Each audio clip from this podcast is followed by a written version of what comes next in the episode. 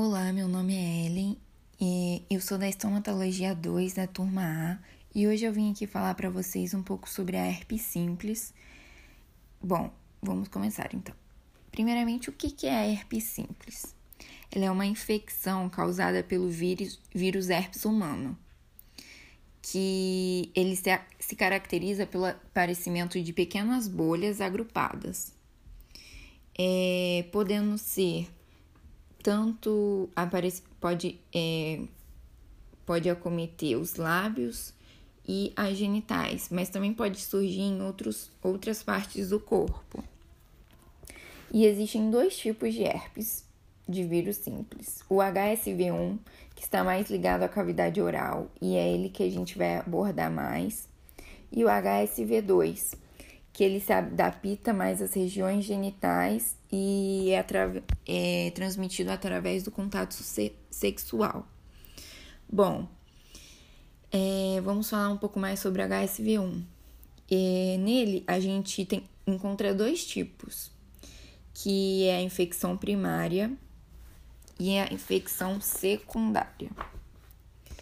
Bom, é, o HSV1 é, primário, ele é a exposição inicial do indivíduo ao vírus. É o primeiro contato. E a maioria dos pacientes não, apare é, não apresentam sintomas. E se eles apresentam, é, eles vão apresentar febre.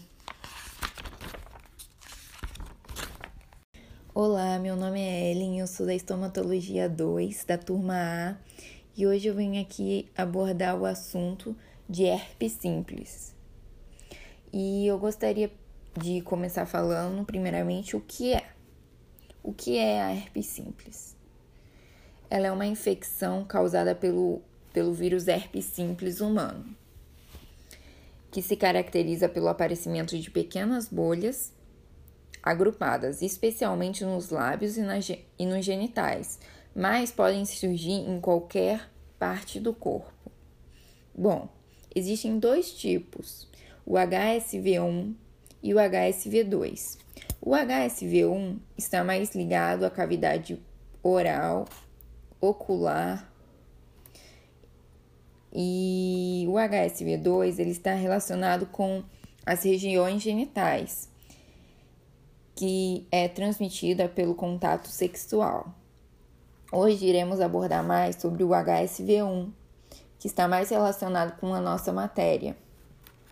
Bom, o HSV1 ele possui dois tipos também, que é o primário que tem o nome de gengivoestomatite herpética primária aguda, que é a herpes primária.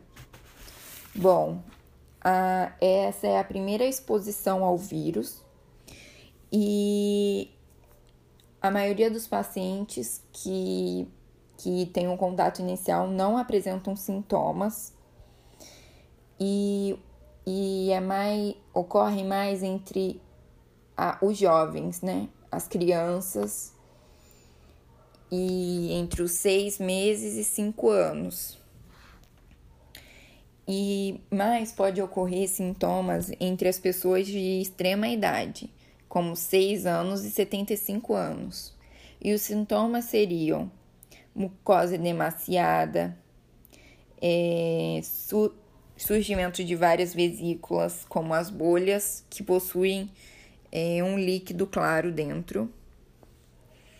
E febre, mal-estar, salivação extrema, irritabilidade.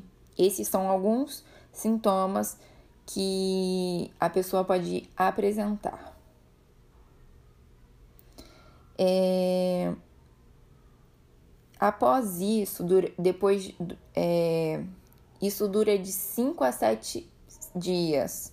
Após isso, o vírus migra e, e permanece em estado de latência. podendo ou não ser ativado mais à frente, mas após esses dias ele vai ficar no, no estado de latência e podendo ocorrer a herpes recorrente, que é a infecção herpética secundária ou recorrente. E ela ocorre com a reativação do vírus. E o que, que pode causar essa reativação? E o estresse, estresse traumático, exposição solar, alterações hormonais, é... Ela pode ser labial ou acometer a mucosa intraoral. Ela, come, ela inicia com uma fase de coceira no local onde surgir, vão surgir as lesões.